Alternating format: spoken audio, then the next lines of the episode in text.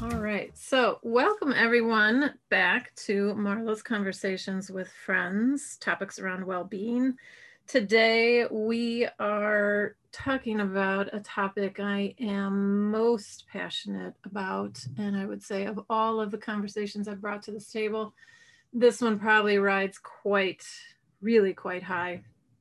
And uh, I am having this conversation with a really dear friend who I have just been able to reconnect back with physically, although she's always in my heart, um, Miss Margaret Fink. And Margaret and I, we go way back and we had a great journey together at um, our former place where we both were out at Veda but we really shared this passion of aroma and essential oils uh, for well-being. And when i thought about bringing this topic up because i thought well i can't just talk to myself although i can on this conversation i thought who is the one person that i could have this great banter with? And margaret is the only person i thought of to have this conversation with. So i am deeply grateful uh, Margaret, to have you here. And I'm so excited to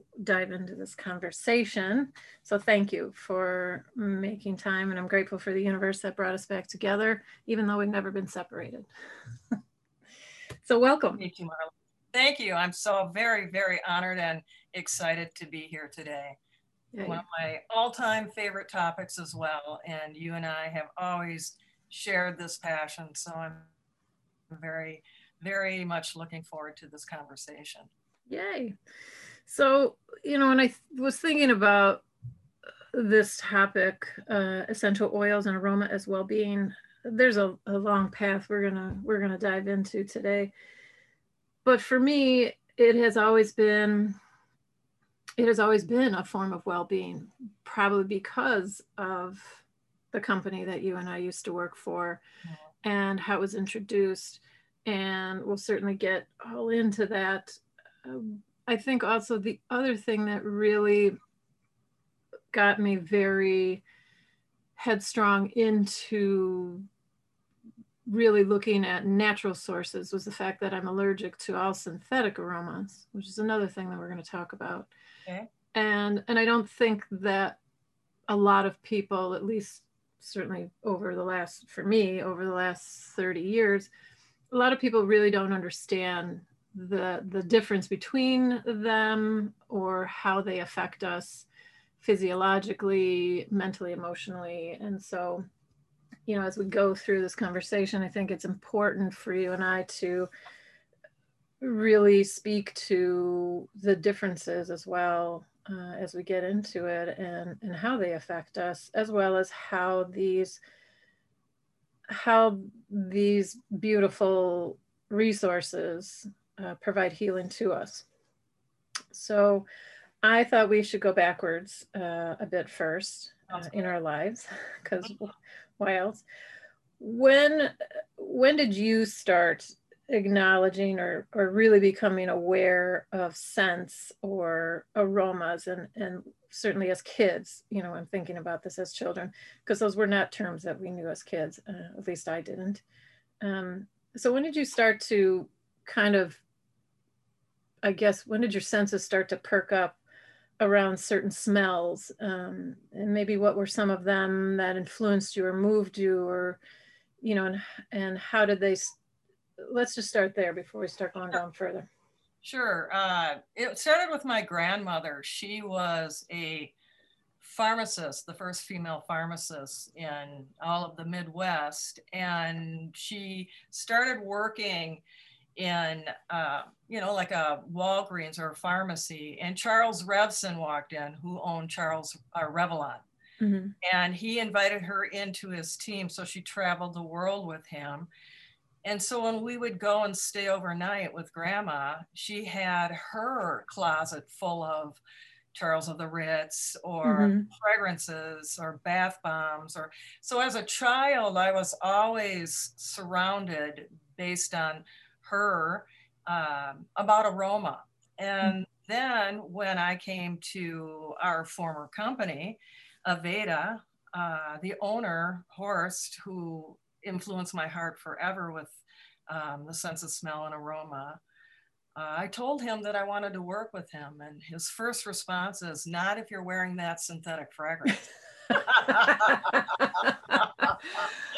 I thought, Well, what does that mean? And he goes, Do you want to know? And I said, Absolutely and we walked down to what we called the Esthétique at the time. And that was really my first aha, my opening to wow, this is a whole world of beauty and wellness. And the other piece of it for me is that when I started to wear our beautiful aromas and let go of all the synthetics, there wasn't a day that went by that somebody didn't comment positively on the way I smelled. Mm. Like, wow, what do you have on? Or what are you wearing? Or is that Aveda? Mm-hmm.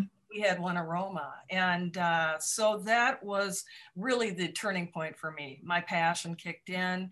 Every day I would wear a beautiful scent, knowing that it was just as valuable for me as any sort of clothing I would put on, as any sort of moisturizer I would use. It was a part of my daily routine mm-hmm. because I loved and was passionate about, first of all, evoking somebody to say, What are you wearing? Because mm-hmm. then it would lead me into sharing our whole uh, conversation about, Did you realize we have mm-hmm. beautiful? Uh, aromatherapeutic products that you can purchase and bring into your home. Mm-hmm. And we would love to show you how to use this in your daily well being. And mm-hmm. so that's really was the starting point for me on the journey of understanding the difference between a traditional fragrance and a perfume that was a essential oil combination or blend into either a retail spray or delivered through the uh, oils on the body. Mm-hmm. The difference between the synthetic world, as you were saying earlier, and the world that didn't carry any of the uh, synthetic products in it. Mm-hmm.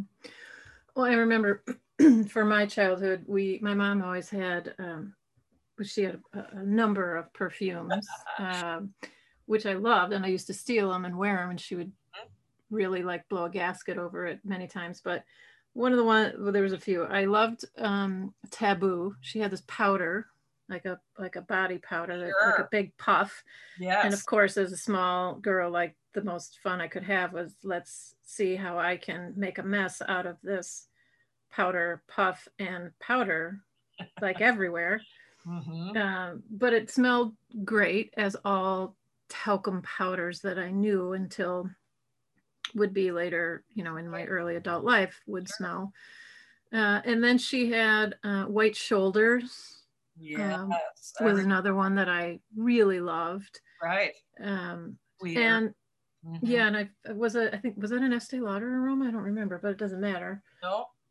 Yeah, it might have been Estee. Might have been. Yeah, I don't remember. Yeah, I don't remember. Um, she also had. Um, I remember when Elizabeth Taylor came out with Poison. That was like oh my god, the rage, hide.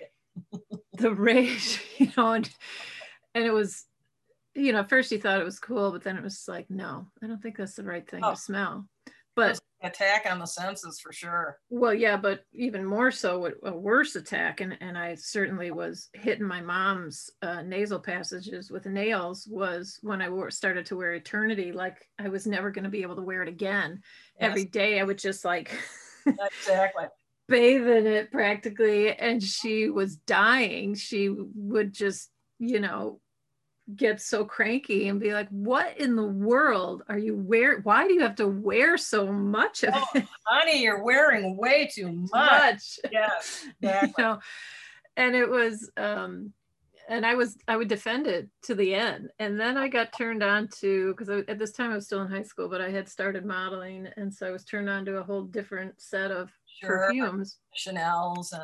You know, oh, Chanel 22. Yeah. Chanel oh. 22 became yeah. like, oh, I loved Chanel 22. Right. I still do. I can't wear it, but yeah. you know, I still love it. It's beautiful and Cristalle and you know, yeah, and Fendi. And, Fendi oh was another God. one. Fendi, yeah. yeah. So it, it did dawn on me though when I started uh, working in in my first salon, mm-hmm. which was um, had Aveda in it, and and as I got introduced to essential oils in general, and, and this certainly is not about the company of Aveda. It's this is a conversation about essential oils, but exactly, absolutely about the, the what inspired you and yeah, yeah, yeah, led you down the path of essential oils, right? Yeah, and what I noticed uh, for sure, what was happening to me was that I realized when I would go back and forth between the two, the headache that I would have uh, wearing the synthetic, mm-hmm. you know, and, and living down here in Chicago, uh, I would always go down to Michigan Avenue and walk through the department stores and whatnot. And so, you know, you'd have this assault on your senses, like a like a BB gun, right? hitting you. Absolutely. You know, as you walk through, and you're like, "Holy cow, man! This stuff is intense and you know you just beeline well i would beeline right. straight Absolutely. through mm-hmm. um, so all over all the years you know i know as you and i both taught this topic and i would explain to people because i had plenty of people come through my classes who were just you know i could smell them a mile away exactly you know and so i would start to explain what was happening with this and uh, that your body really doesn't accept very well at all, especially, you know, in your olfactory system. I want to talk about that in a minute. Sure. You know, how it's like a square going into a circle. Mm-hmm. That's how it feels. And people have a really hard time understanding that. But um, with that, and the reason why I asked about childhood aromas are the whole topic of memory response. Absolutely. My one of my favorite topics. Yeah. So when I think about that, you know, one of when I walk through, there's one in particular as I as I want you to explain memory response, but there's one for me when I walk through the Chicago Botanic Gardens, which is my temple. For me, it's like my heaven. It's like mm-hmm. I I bike up there. It's 12 miles away and and in summer, spring, summer, fall, when the roses, the rose garden is in bloom, and anyone who comes with me, I, you know, people just want to walk by, and I always say, no, you have to stop and literally smell every oh. single type of rose. They right. didn't just plant them here for your health. That's right. Smell them, mm-hmm. and there are a, f- there's two in there that immediately, I go right to the back of my grandma Lorraine's mm-hmm. toilet on it she had this cute little carpet you know the grandmas always had like a little terry cloth or something doily or whatever they wanted sure. on the back of the yeah. toilet tank right mm-hmm.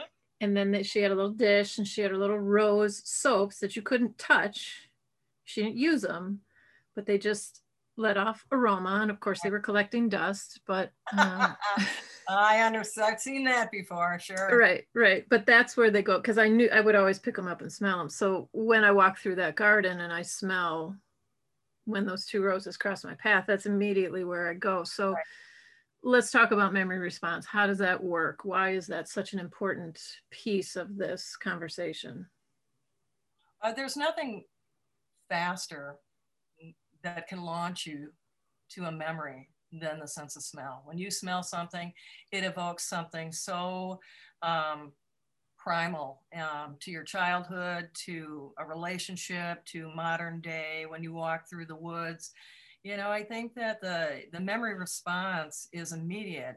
And in addition to that, you know, in teaching the classes that we have, we understand that we can uh, really collect about you know, 15,000 different aromas or essential oils or smells throughout our lifetime that evoke, an, evoke a memory, whether it's positive or whether it's not today, you're not interested in it. And so the, the value of the memory response is that it's so primal and it allows you to understand what you're attracted to and what maybe you're not interested in. And why I say it that way, Marlo, is because you may not be attracted to pine. It might you might have tripped in the forest and fell and had a cut on your leg, and you're surrounded by pine. So as an adult, you're going in for a massage and they're using pine and the massage base, um, it doesn't promote a positive memory response based on your memory of it. And so, with that thought process, is that you can in turn relearn to appreciate aroma that you didn't prefer before. And it could be because you have a, a, relationship in your life that's wearing something with it in, and you love this person, so you grow to love that scent again, or you grow to tolerate it. So, with your memory response, because smell and taste are directly linked, whether it's a sense of uh, smell or you're tasting food, it automatically has the capacity to evoke a memory. And so, with that, what we were able to do in all our trainings is take people through the sensory journey that you know to help them determine what they were attracted to and what was maybe not today or not a preference. Mm-hmm. For me, as the um, instructor or the teacher of that, because I loved it so much and wanted them to really understand how this could enhance their life, their lifestyle, is that I wanted them to tell me what was more important, what they didn't prefer, because then I could hone in on how I could start to help them blend body oils, um, shampoo they might select, scents they might spray in their sheets or on their body. And so creating obviously their a great memory intention for them and something that they can carry. And it's like you and I, our passion for this, so there's so many things, there's so many layers to it. Mm-hmm. And one of the first layers for me is the fact that I, when I put it on, it is like sort of my body armor for the day where I go out into the world and it brings me the love and the intention and the um, um, good hygiene and the smell. And then again, I always love whether it's from history work or today when I walk into my workplace and people are like, oh my God, you smell so good.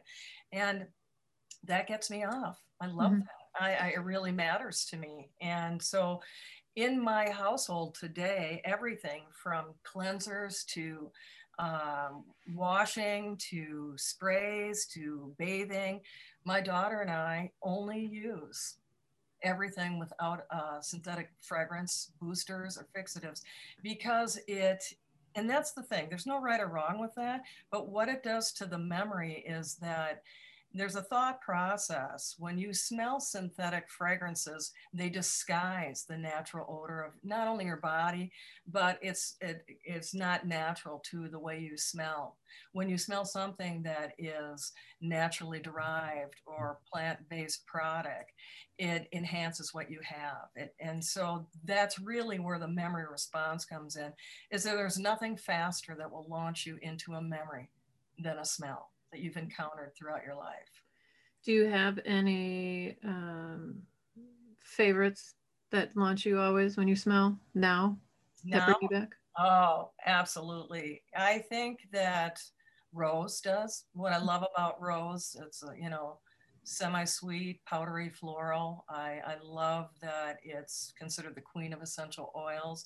Uh, I love the story behind it, but I love the smell of it. It's something that brings me comfort. So it's something that I utilize at night when I have restless or my mind or I can't sleep at night or something's keeping me awake that I'm working on. I surround myself with rose. I, I bathe in it and I put it on my chest before I go to sleep. So rose is one that I love. And then I really love really working with uh, the pines and the outdoors because I am a gardener mm-hmm. and I love to be outdoors. And so whatever brings, you know, the feeling of spring or fresh, mm-hmm. I love that. I have a, a, funny story, and I do always tell this about one of my memory responses. And we grew up in a very Catholic household, and um,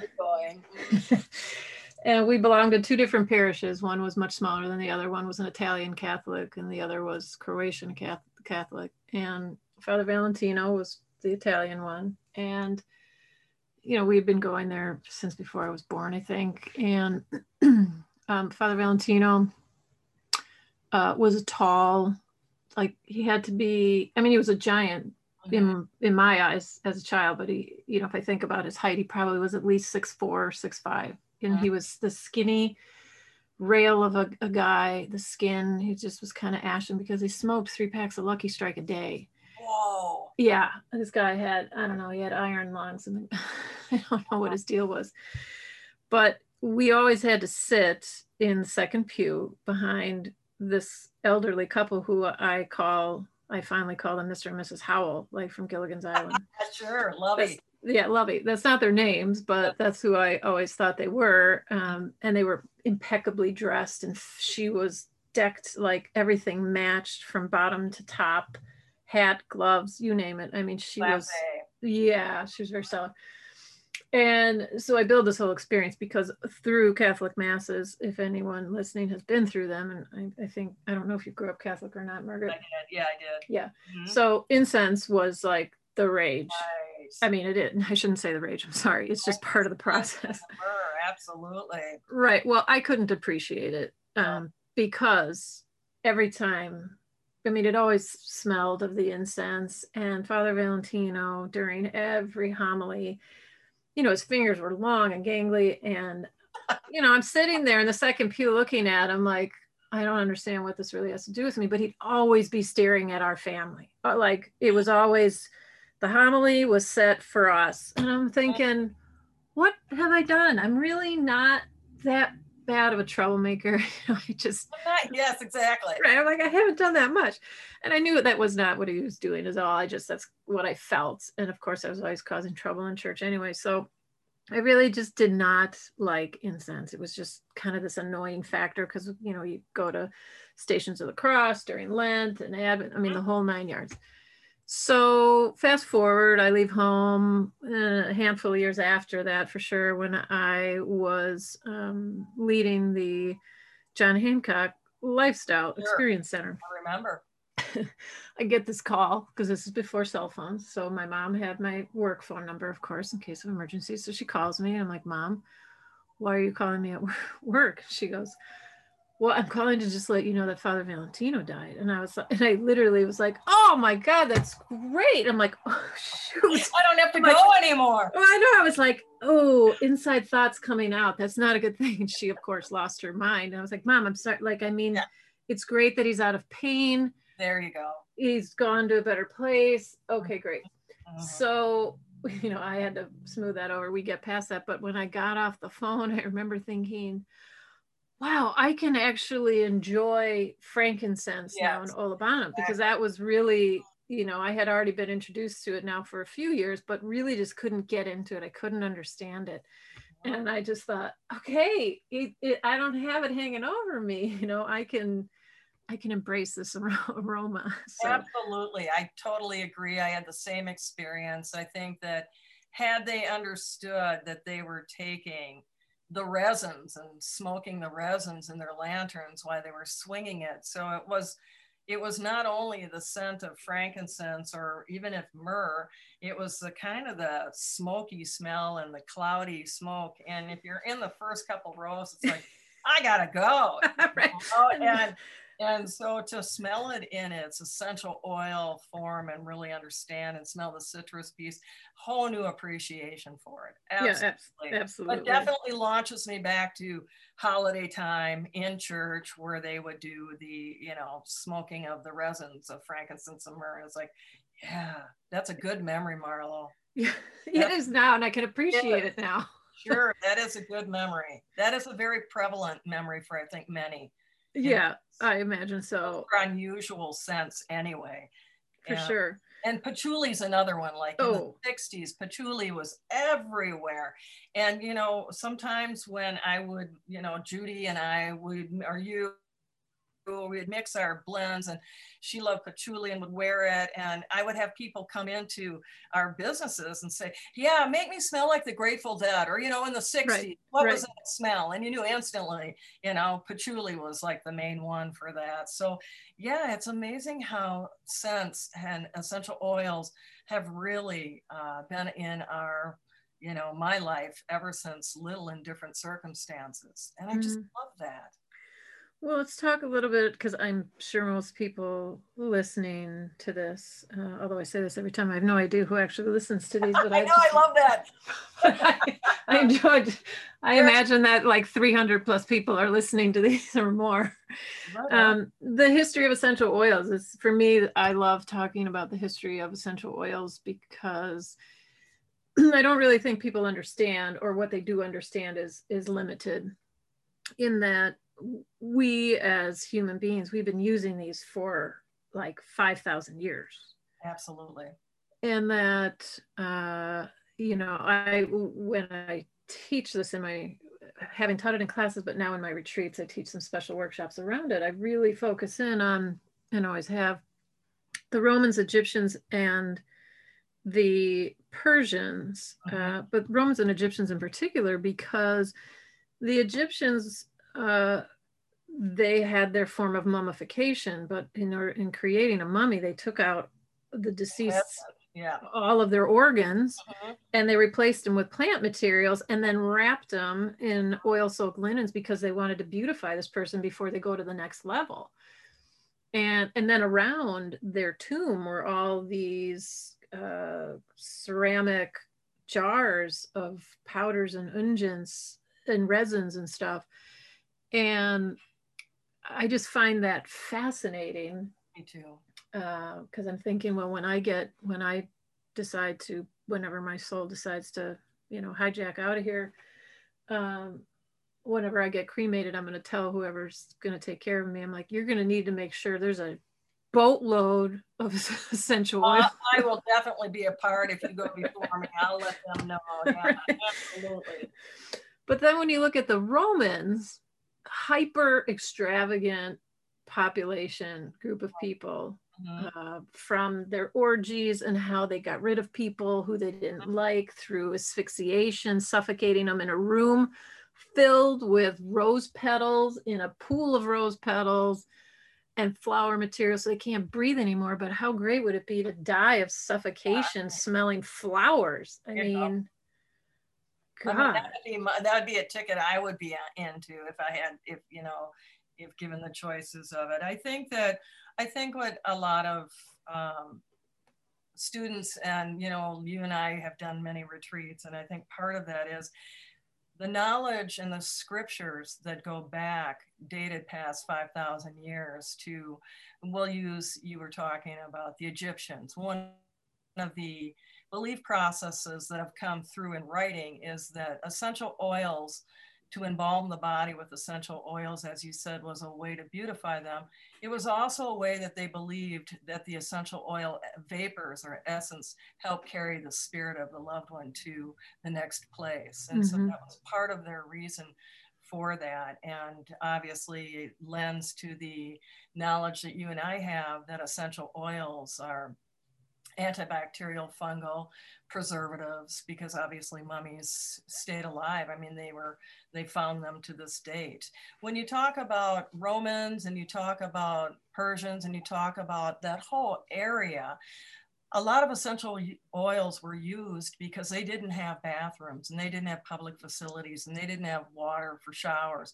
So they used it for hygiene mainly. A lot mm-hmm. of was mm-hmm. for hygiene to smell better in situations where they really couldn't smell very good. And so what happened is essential oils became probably one of the most valuable cargoes on ships going from Africa all the way in. Their commerce value was higher than gold and jewelry on many levels. And, mm-hmm.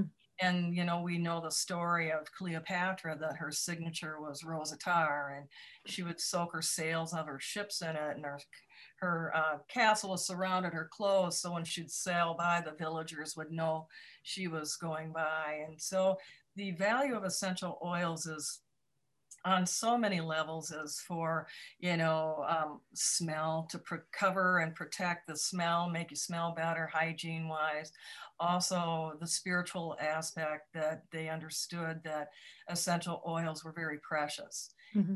and and being able to scientifically uh, you know make combinations and put combinations together and you know launching us way up forward into World War One, where Gattefossé, you know, was able to see that lavender was a healing aspect. And so essential oils have been valued since you know, like you were saying, since really we don't even know maybe the beginning of time. Right. I think that it was because of the way they smelled and the function they offered mm-hmm. uh, on a healing level to what we have today, dating back to that time.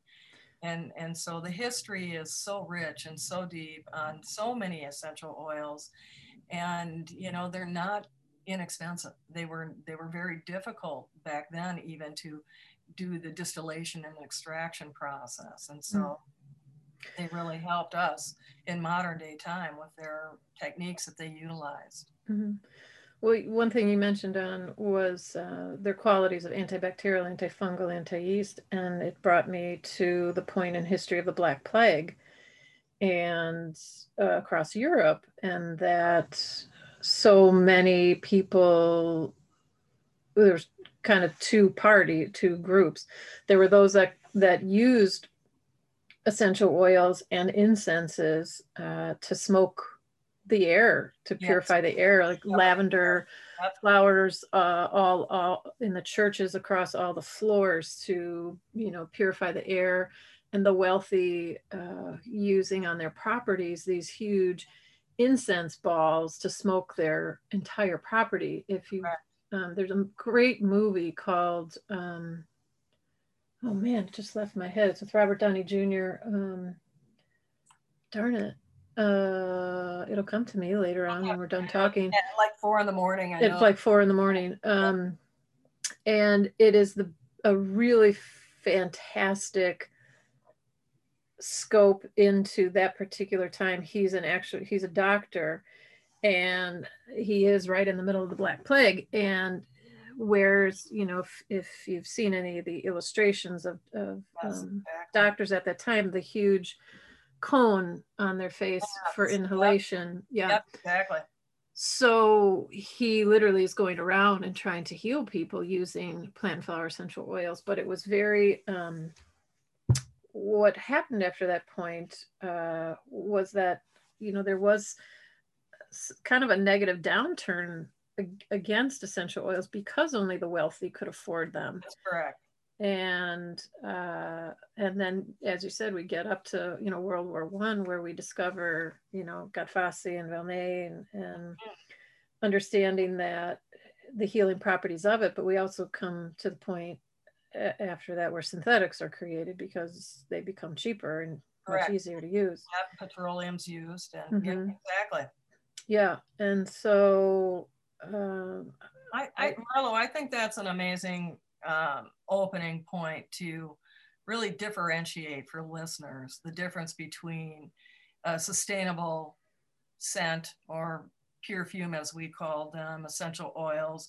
and a um, man-made because I think it's really um, uh, an important avenue to understand that uh, when you're working with a uh, traditional fragrance or a man-made fragrance, the base of that product more, mainly is petroleum. And mm-hmm. the challenge for companies that really spend time and energy in their essential oils and making sure that they're free of chemicals and boosters, et cetera.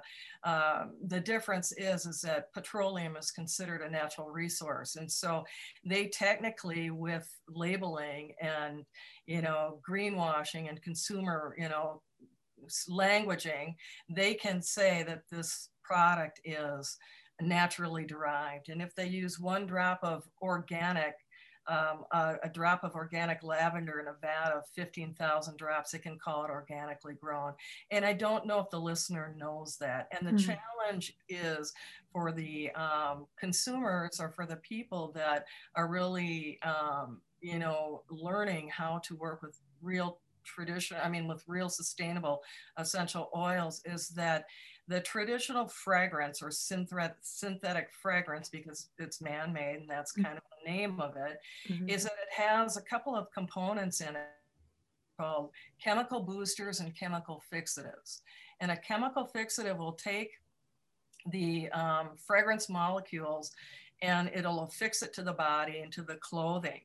And that means that when you are applying a fragrance that is man made or a traditional fragrance from a um, department store, you spray it on your clothing and then a week later if you pick up your clothing you'll still smell it. And that's mm-hmm. what a fixative does. What the booster portion of it does is makes it smell loud. So an example that we've always used and i use in trainings is that if you have if i'm walking onto an elevator and there's nobody in it and but there was somebody on it previously with a man-made or synthetic fragrance I'm walking into their fragrance because the booster is so high that it's still there. Mm-hmm. And so what, what happens is, you know, and this is what science is really looking at, and this is what companies that are really adamant, like Aveda, about having the highest quality. I mean, Horst was the highest quality you could get of the pure raw essential oil um, because it is got the best medicinal properties to whatever essential oil it is, being jasmine, rose, you know, bergamot. And so, really, in working with um, a man made fragrance, not right or wrong, just so you know, listener, the difference. The, di- the difference is your body responds differently. It, you know, there's uh, technical science that indicates that your heart rate changes, your pulse point changes, and your sweat pattern changes when you wear a man made chemical versus when you put on something that's derived from nature. Mm-hmm. And so I think that's real important for the listener to understand why, you know, people that are really passionate about naturally based um, plant based products why they're so passionate about it. Because we understand that the body has a symbiotic or a very comfortable when you wear it it is it becomes a part of you. When you wear a man-made or traditional fragrance you disguise mm-hmm. your scent. Well and i think that brings me to well i don't if i had to go back and look how far back fragrance oils have been used i'm sure they've been used for decades fragrance oils is one I, I kind of, hmm, I don't want to say I take issue with, but when people tell me, oh, it's got, it's the fragrance is natural or the aroma is natural or whatever's in it is natural. And then I'll ask, what are you using? And if they say, well, I'm using fragrance oils, well, fragrance oils are sort of natural, but a fragrance oil literally is taking so to those listening, each plant and flower has hundreds of what are called chemical constituents. That, is, that does not mean like a chemical meaning like petroleum or something man-made. It is a botanical, it's a scientific word. They're called chemical constituents. And so when you create a fragrance oil, you literally cherry pick out particular constituents of a number of essential oils which are then called isolates because you're isolating certain chemical constituents out of the ones that you're using to create a blend that might smell like what, or, cinnamon right. or you know pine or apricot. That one i still don't understand. I don't understand the smell. There's a few i don't really understand. Wait is you know, food? No. yeah well i mean when there's another one you know people right. the ones that i know cannot that don't smell. So gardenia would be one. Gardenia right. extraction the way the gardenia blossom smells which is going to be one of probably the three flowers when i'm going on to the next level that are going to surround me It'll be gardenia jasmine and tuberose beautiful um uh, when you when you smell gardenia, you probably die because you've gone to heaven. It smells so amazing. But when you try to extract the essential oil from gardenia, it does not smell like gardenia. Correct. So when someone says, "Oh, I have this beautiful gardenia perfume and it's natural," I'm like, "It can't be natural because it can't smell like gardenia." Yeah. Two don't come out the same way. So what you're smelling mm. is synthetic. It's mm-hmm. man-made. Um, and, you know, when companies try to create these aromas like amber, uh, the amber is another one. I'm like, amber is a gemstone, it's a rock. It's a resin, right? It's a resin. Mm-hmm. How is that one supposed to smell? Mm-hmm. You know, whereas labdanum and galbanum are coming yeah. from a shrub. Right. So at least I can understand that. But I'm Right. last I checked, there's no amber shrub hanging around anywhere. Absolutely. You, know what I mean? Oh, I do. You know, I think you hit it, Rita. I mean, for me, it's as simple as for the learner to understand that fragrant oil, if you're fragranting oil, it is a synthetic. Mhm. If you're wearing fragrant essential oils, they already have their scent to them. They have all their constituents to them. They, you know, other oil is is created to be a fragrant oil. That's what I'm hearing you say. And the Yeah. difference, really understanding working with them is that, you know, essential oils have thousands of properties just to one essential oil, as you Mhm. know.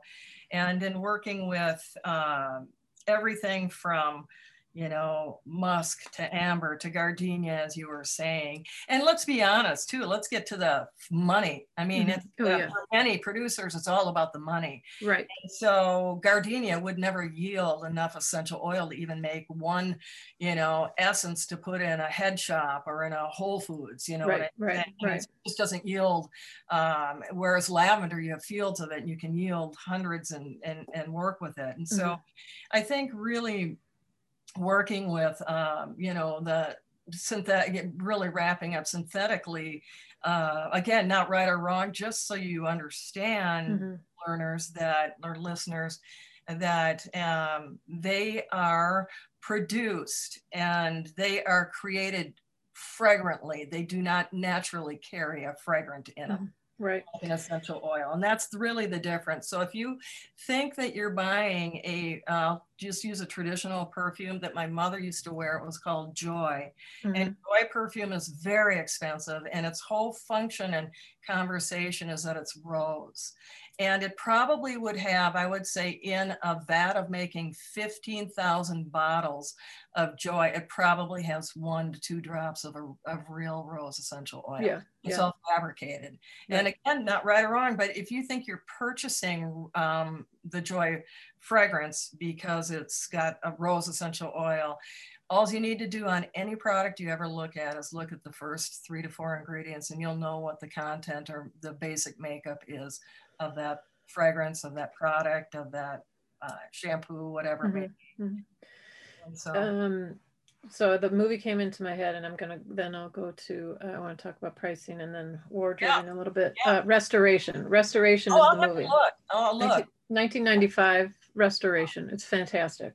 Well, because you're so right. I mean, there's no question when the plague came in or the Spanish flu and Mhm. stench and world wars where the bodies were in trenches. Mhm. I mean, they were wearing cloth masks dipped in Mhm. anything to disguise. Yeah, and yeah, that. So, right. absolutely. Mhm. Um, and, and in speaking of cost of essential oils, people don't necessarily even understand that as well. To get, it takes 10,000 kilograms of Mhm. petals of roses that have to be picked in the morning before they release their aroma, Before the sun comes up. And before the sun comes up, to get one kilogram, one ounce, sorry, one ounce of essential oil. You're talking one of the most expensive essential oils between that and then you got something like Jasmine. neroli or jasmine, Neroli, both of Yep, those. exactly. Um, even vanilla, uh, because the beans themselves have to be Right. dried for eight or nine months before you can even do anything with it. Right. And you're talking frankincense where they ride camels out to the, the tree, the frankincense tree, Mhm. and they nick them so that they heal themselves. They bring their syrup or their sap up and it Mhm. hardens, and that's how you get frankincense. So you're right. It's it's the labor of love. It's not just actually the essential oil. It's everything. It's all the working, um, the workers, the you know, the yielding of the product, the weather, the the soil. It's everything combined into creating that essential oil. And it's those-. Yeah, and those conditions that you just mentioned, those all affect the constituents that end up in that final yield of that essential oil, which is why you could have lavender in Bulgaria versus lavender in Africa, two very completely different smells because of the environment that they're grown in. Not right or wrong, but their chemical constituents are going to be different, not completely, but they are going to be different Mhm, because of what they got exposed to. mhm. Which also then leads me to, um, and I do want to make sure we leave time for wardrobing, uh, is the sustainability. I mean, I'm I have my eye out and I have for mm-hmm. always watching all these different kind of companies, indie companies, small little companies popping up, and I would say probably in the last 10 years alone, uh, and I would say even the last five years, um, the number of products that are made is astounding. Yes. First of all, to me as an environmentalist, but two, to really, when you're buying essential oils, to look at the sustainability of where they're harvesting mm-hmm. these ingredients from and and the community and is it supporting the community? Is it grown organically or biodynamically? Is it a, a rare resource? Uh, is it something that you shouldn't be endorsing or using? Um, there was an essential oil spikenard i think yes, was mm-hmm. is very um, i think that was the one this a gal was talking about the other day in a webinar and how uh, endangered it is. And she happened to have a bottle that she's had for like nine years. Uh-huh.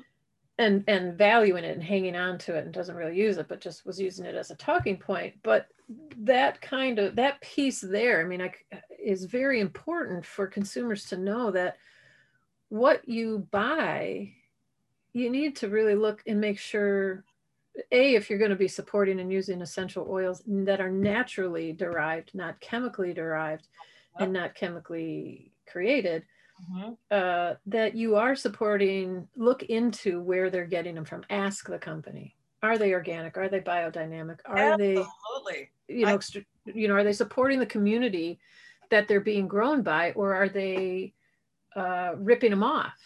Well, I think that that is a very that's an excellent you know conversational piece. It it really leads to sandalwood and it really leads to sand, Indian sandalwood is as good as gold and it is dangerous as well. Sandalwood trees are 25 to 30 years to mature and their oil is very coveted to the point where, you know, um, thugs will go in and take them out of people's backyards and, you know, at any cost. And it was a decision for our company that you and I worked for and so proudly and you know honored to be with to move to the sandalwood of Australia because it grows like a shrub. And it does have a different chemical constituency, you know, as far as smell, but not, I mean, it has the thumbprint of sandalwood. Mm-hmm. And the fact that we were able to do that and work with the likes of Richard Walley and David Hercock to be able to move to um, Australian sandalwood also allowed us as a company to um, the money when we talk about essential oils the money went directly to the tribal people there was mm-hmm. no middleman or there was no governmental interference and i think that that was really a story to, for people to understand that people would say, well, this doesn't smell like sandalwood that I know from the past or kind of the Indian sandalwood. And uh, our response would be, you're absolutely correct. It is sandalwood. It does have the thumbprint of it. It will have vibrations of it. But these are the reasons why we moved to Australia because people were being killed for sandalwood in India. And we have found a sustainable resource in Australia that not only helps um, keep the sandalwood alive, but also helps feed and employ the tribal members um, that grow the sandalwood. And so it was stories that you and I learned and grew up with and understood as our company moved forward and really, and you know, the, the, the truth is some people don't care. They just want sandalwood. Right. They don't really care about the ingredients. They just think it's groovy, especially right. my daughter's age group. They're probably some of the highest purchasers of essential oils. Mm. But now you know, the friends that come over with Eleanor, and now she's learned. And so she's able to channel that to her friends. Mm-hmm. And that's really how the stories continue to move forward mm-hmm. and for people to understand the difference between uh, you know a good essential oil and you know um, it's because whatever makes somebody smell good to them, they're going to buy and they're going to purchase. Right. If they want the stretch benefit of understanding where it's grown and how it's grown and how it's harvested, we're just lucky to be able to communicate that to them and hope that that shifts their uh, purchase for the future. Yeah, and I think what's important, um, and then we'll make the shift. What's imp- one of the things that's important for days, my friend. I know we could be talking for hours. Absolutely. Yeah. Um, is that you know, here's an example pine or vanilla. Sure. Uh, no, sorry, not pine, excuse me, lemon. For a long time, people were, there were studies being done. People, uh, like a blind test, they were right. given two things of lemon. One was synthetic and one was true lemon juice. And people were preferring the synthetic one over the natural one. And so, and it, it was sad to me uh, and it is what it is. What's important to me in preserving uh, plant and flower material and and talking about the the fact that it is a healing thing, that they it's a tool to use, and I will promote it to the day I die. But I will always promote plant and flower materials. I I I can't personally endorse synthetic because right. synthetic does not marry with your body. It's molecular, not designed to marry with your body. Oh you could roll around and plant some flowers in a field and you'd be healed in, at some level. But my point is that if you're gonna, if you really want to start to shift, then you have to have examples in front of you that are a pure, true, naturally extracted example and smell it against what your man-made synthetic is. Vanilla is another one that drives me cuckoo. Mm-hmm. Vanilla shea butter or vanilla whatever. I'm like, that is not what vanilla smells like. Oh. And and that is important to me that if you're going to promote something that claims to have uh, uh, an essential oil in it or, or natural aromas, but you can't necessarily prove it go out and do the work yourself to really understand what do these essential oils in their singular form smell like so that you get to know it that was one of the exercises that i had to do very early on uh-huh. is wear one a day on each arm to you know and just see how it wore see how it changed right. and that's now where i want to talk about with wardrobing is the heat of your body and how it mm-hmm. can change and uh, yeah well and just how yeah. how you and i we talk about wardrobing and layering and how we wear this i mean by the time i you know walk out of the house i have used probably oh yes you know 50. i'm not kidding like oh i know like probably 25, 25 different things absolutely right and and right. i don't think about I was thinking about this this morning while I was getting ready. I was thinking, I don't think twice about how my shower products are going to smell against what I choose to layer the last thing. You know? Right, because they all marry together. Exactly. Yeah, exactly. Yeah. So like having a vase of roses or having a vase of flowers. They just yeah. blend beautifully. Yeah. Mm-hmm. So let's talk about wardrobing. What does this sure. mean? Oh, love it. What yeah, I know. So, um, well, you know, I'm really happy to say uh, the aroma portion was my cruise. You know, we work with Horst directly and Koichi, and I'm throwing names off to the learners, but Koichi was a uh, uh, worldwide nose, um, very rare to have one. He was the master blender of our scents and our essential oils and you know, it was very difficult for him to come from a fragrance company where he created Shalimar and things and then have to work with just essential oils. And he just, he's really what. So when you think of our product line, the number one reason why people fell in love with it was the smell of it. Mm-hmm. And so, I mean, that really preceded anything else. And so I think that layering was a word out there and and our owner, uh, you know, Horst said he didn't like the word. And so we came up with wardrobing because it's like wardrobing your clothing. And we did education on it and showed how you put on your socks and your pants. And then you outside in the cold, you put a scarf on. And all of these represent a different flower and plant essential oils and how you could wear all these things and still walk away with a beautiful blend.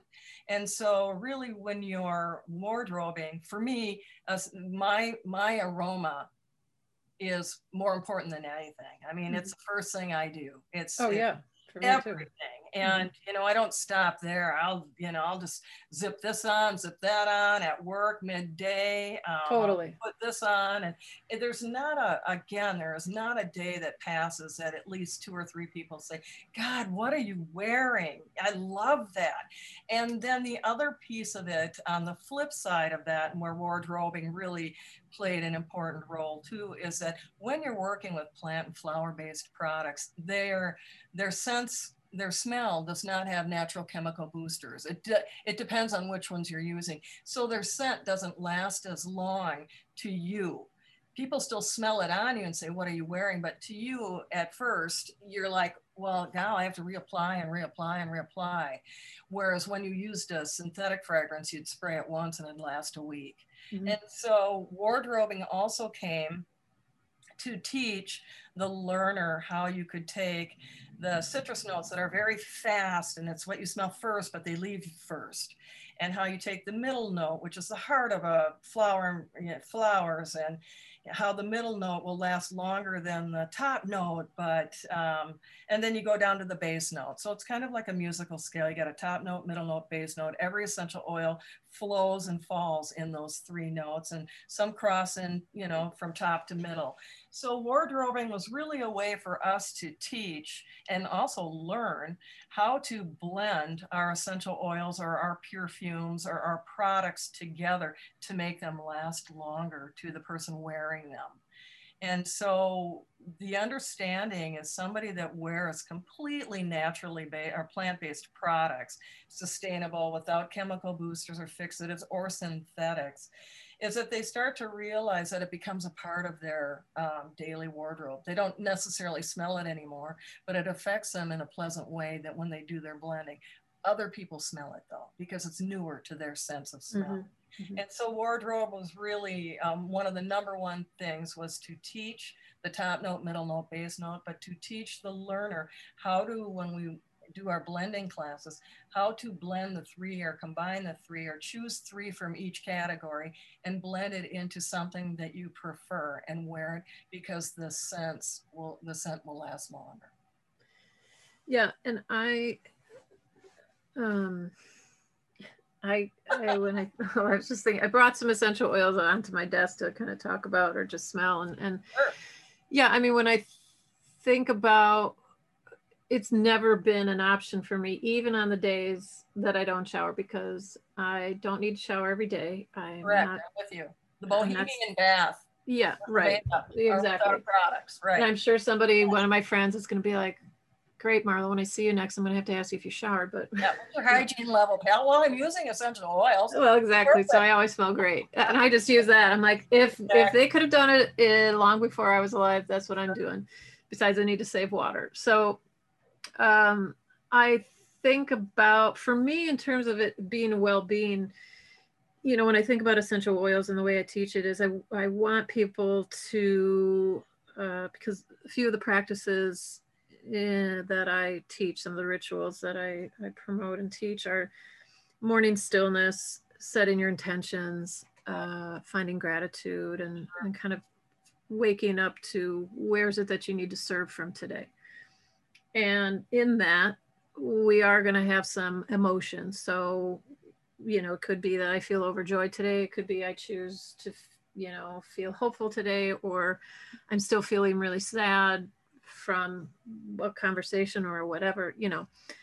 So I use essential oils to help elevate or support and move forward the mood from where you are. So if you are feeling sad, mm-hmm. think about the essential oils that you do choose or gravitate towards. And when you take yourself on your own sensory journey, because it is what it is, you are trying not to, yeah, I mean, try not to think about the name, which, you know, you and I both know we try not to, to say the name because it takes out the preconceived notion, but just close your eyes and smell and see which one best suits you for today, which one's going to elevate you. It may not be what you think it's going to be.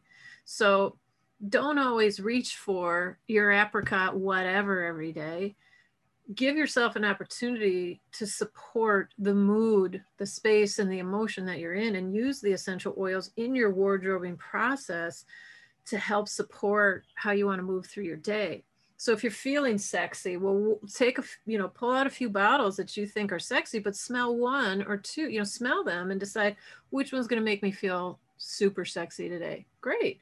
You know, if I am feeling angry and frustrated, what take, you know, smell a few oils to decide which ones will help me find calm and find some peace so I can get a little bit more clarity on how I need to move forward today.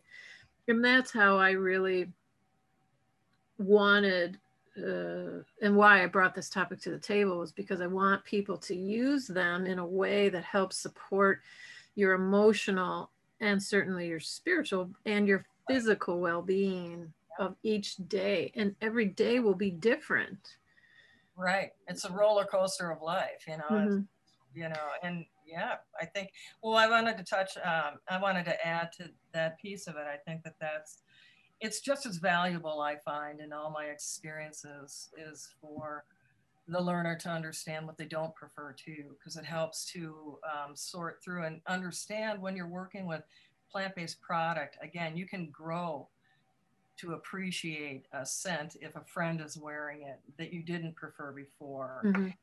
And so, so all um, the idea and the thought is is that all scents that you prefer you'll always prefer you might not wear them every day you might mix it up a little bit and mm-hmm. so one thing i learned very early in a, a training that was an interruption for me in my life is to be able to take the word i am and exchange it with i'm experiencing and mm-hmm. so when somebody would say oh I, i'm sad you would say, I'm experiencing sadness due to this, and mm-hmm. I'm experiencing joy, or I'm experiencing anger.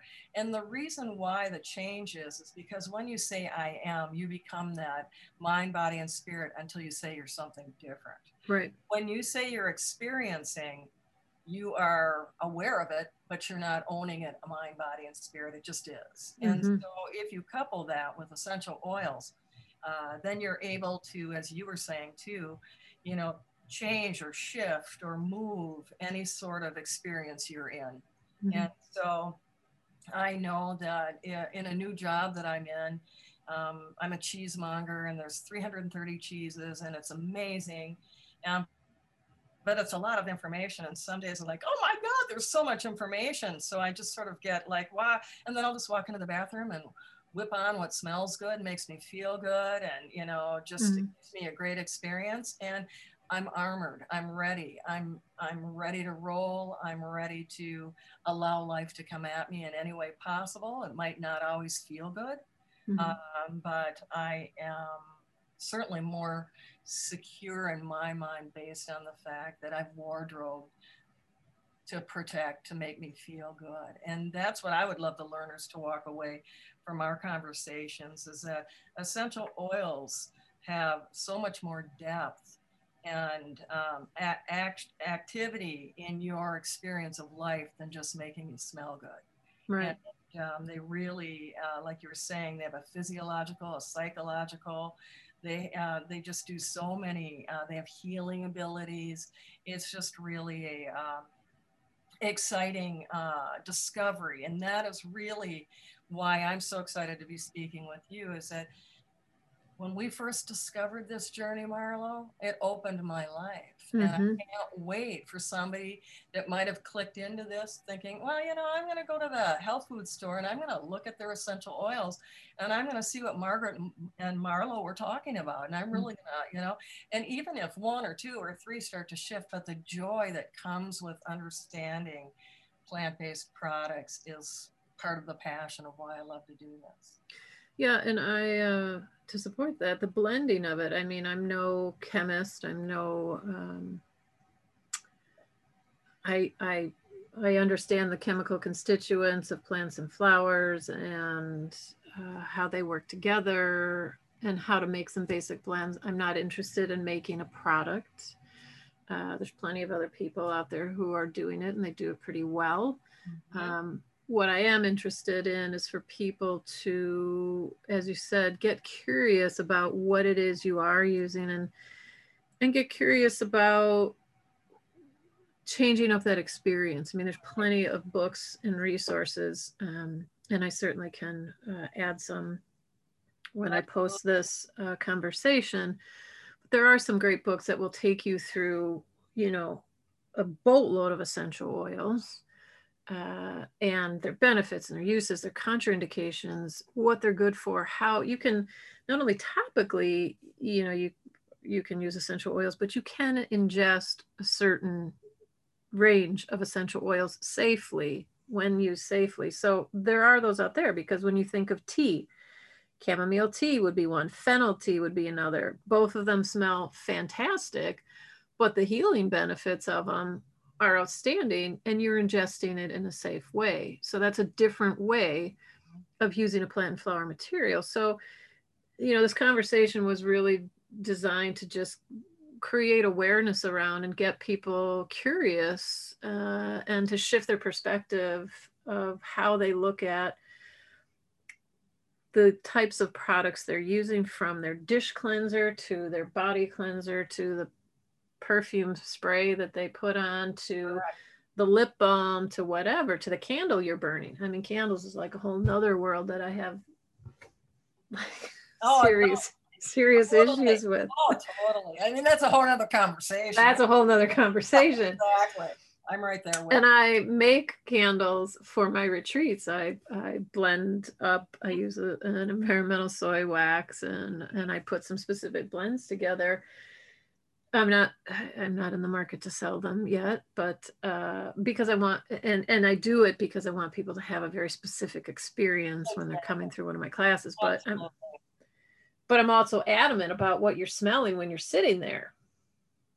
Right. know. Oh, you know, it's uh, it's so interesting. It's so fun to speak with you. I love it because I just, you know, it's just merging our thoughts and, you know, society spends so much time on your image and your clothing and what you should look like and your body type and you know i've always thought one thing that i would love and will do at some point is i find that because I have a daughter that's now 19, but middle school into beginning high school is very difficult. And I find mm-hmm. it especially difficult for the female energy. And I would love uh, to be able to start blending very early on to help shift their internal image, not their mm-hmm. external image, because mm-hmm. so much is put on that. And I think it's just really um, the discovery of, I mean, our discovery, Marlo, was just life changing. Right. And that's that's really the piece that I would love to pass on is that it just takes one scent. And I can tell you, there's a few bombs I've worn around thinking, oh my God, I got to get this off me. Oh, this right. Not what the combo right. I thought it would be, you know. Keith Lebdano more, oh my God. right. Know? So, but it just, it's just a total discovery. And I have to put a little shift in for Minneapolis. There are Melissa who runs a company here. There's a couple companies here that are have exceptional essential oils, mm-hmm. and you know they went on the path of Horst and really seeking that out. And so the learner could, I mean, really discover there are beautiful essential oils out there that are reasonably priced. Mm-hmm. And there are mm-hmm. some blends that are already put together. But just spend time going out with you and just go in and discover discover you through your sense of smell and mm-hmm. discover what moves you and what you want a wardrobe and what because it's a personal statement you know yeah. it's not only does it make it feel good and but it's your personal statement of what you're carrying with you not the way you look but the way you feel and the combination of them yeah uh, a couple things to say uh, one on that note to tag on it um, when you go smelling or exploring or whatever don't wear any synthetic aroma when you do it because you're never going to be able to smell the essential yeah. oil in front yeah, of you because because any synthetic aroma you put on your body completely cancels out any naturally derived. It disguises the real without fail. It's just not gonna. So just know that going into it. That means, you know, if you've got whatever's in your hair and you can smell it from your hair, you're not going to be able to smell any natural essential oil in front of you. So think about that when you go exploring. But two, what what we haven't really emphasized, and uh, we didn't necessarily stem fully towards the female, but that essential oils are for guys, men as well. Oh, this is not a Absolutely. This is not a. this is a uh, this is an all gender. gender This is not a gender specific. yeah not at all Uh, because you know when I, I i've got some specific individuals in my head right now who who would never it would never cross their mind to, to wear something yet their I, uh, their how do I say it? their signature smell is their laundry detergent, Yes, exactly. not attractive, which is not appealing. you know, so they think, oh, I'm getting this laundry detergent, you know, and it smells like whatever, powder fresh or mountain fresh or whatever. Right. It's actually there's nothing nice about it. No. It just smells gross. It's a synthetic, and I'm sorry, that's just what it is. It's laundry detergent's like the worst area for me that people It's a pretty you that culprit. and dryer sheets. Yeah, they're pretty big culprits of Right. fragrance. Right. So th- know that as well. What your laundry is, the dryer sheets, um, all of that stuff has anything that is so highly commercial made. I, I separate commercial from a lot of, when I probably shouldn't because there's plenty of large scale companies that um, would fall under that. But by that, I just mean your traditional standard companies, typical big box companies who are making products that are using um, synthetic aromas. And, and also keep in mind that essential oils are used in foods as well. I mean, Correct. And the, across the board in all Right. food grade levels. So know that they exist there. But right. just in that whole laundry thing, dish detergent, laundry detergent, dryer sheets, I could go on, your cleaning products, I could go on and on. Absolutely. Household products. And Household I think products. that- and I think really understanding that um, for corporations that don't aren't their awareness isn't as high as it could be for the planet. Yeah. Uh, they don't care. It's really the bottom line, and it's not. Right. That, I shouldn't say they don't care. I don't know if they care, but Right. it's really petroleum is very inexpensive to use. Right. And I think that um, you know, really for the the being of who we are, uh, it's really um, a discovery. But w- what I'd love to say, Marlo, because I know our time is coming to close, and I hopefully sometime we could do part two. I would love to tell a story um, about our darling, dear friend Ray Chavello, who Mhm, is from Canada and uh-huh. brilliant. And he loved one of our Aveda aromas that was very earthy and deep and smoky. And he was on an airplane going down, landing into Los Angeles. And, uh, a, a, you know, a stewardess or, you know, flight attendant came running down the back saying, Oh my God, oh my God, I think something's on fire. And he goes, No, it's just my aroma. Everybody around him started laughing. Um, but I think of him and I think of David Way. I think of many people. If the, lear- the learner that's listening, if you really want to understand what Marlo and I are saying, it would be the difference between walking into a salon and then walking into an Aveda salon. And you'll smell it and you'll feel it and you'll understand it. Yeah. And so if you are in a, a, a place where you can go into an Aveda salon, an all Aveda salon, what we call a concept or lifestyle, I'm not sure anymore. The words have changed. Then you'll really understand the difference. But first, or if you're walking through a department store, that to me is hell. I mean, I have to avoid it. I go Mhm. down and, and so really understanding the difference. And so I wish you learners well on your journey because this sensory journey is the discovery of a lifetime for you personally, for your Mhm. well-being. Yeah. And that's what I wish for you. Yeah, and I agree with all that. I, I think too, uh, if it's not in the Aveda Salon, you can get into, and there's, there's other resources for you to look at essential oils. There's, there are plenty of good companies out there who Mhm. are sourcing really beautiful stuff. I ask that you look at the sustainability of them uh, as as where they're sourcing from, because for me that is really important.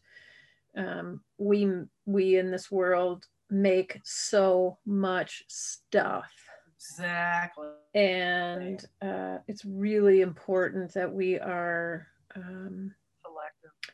that we're select but that we are sustaining this planet our resources we, this is a this is a finite joint we're on here this is not infinite so Right. Um, i ask that your world, in the future. You know, your future learning Yeah. this will be your world. And Yeah.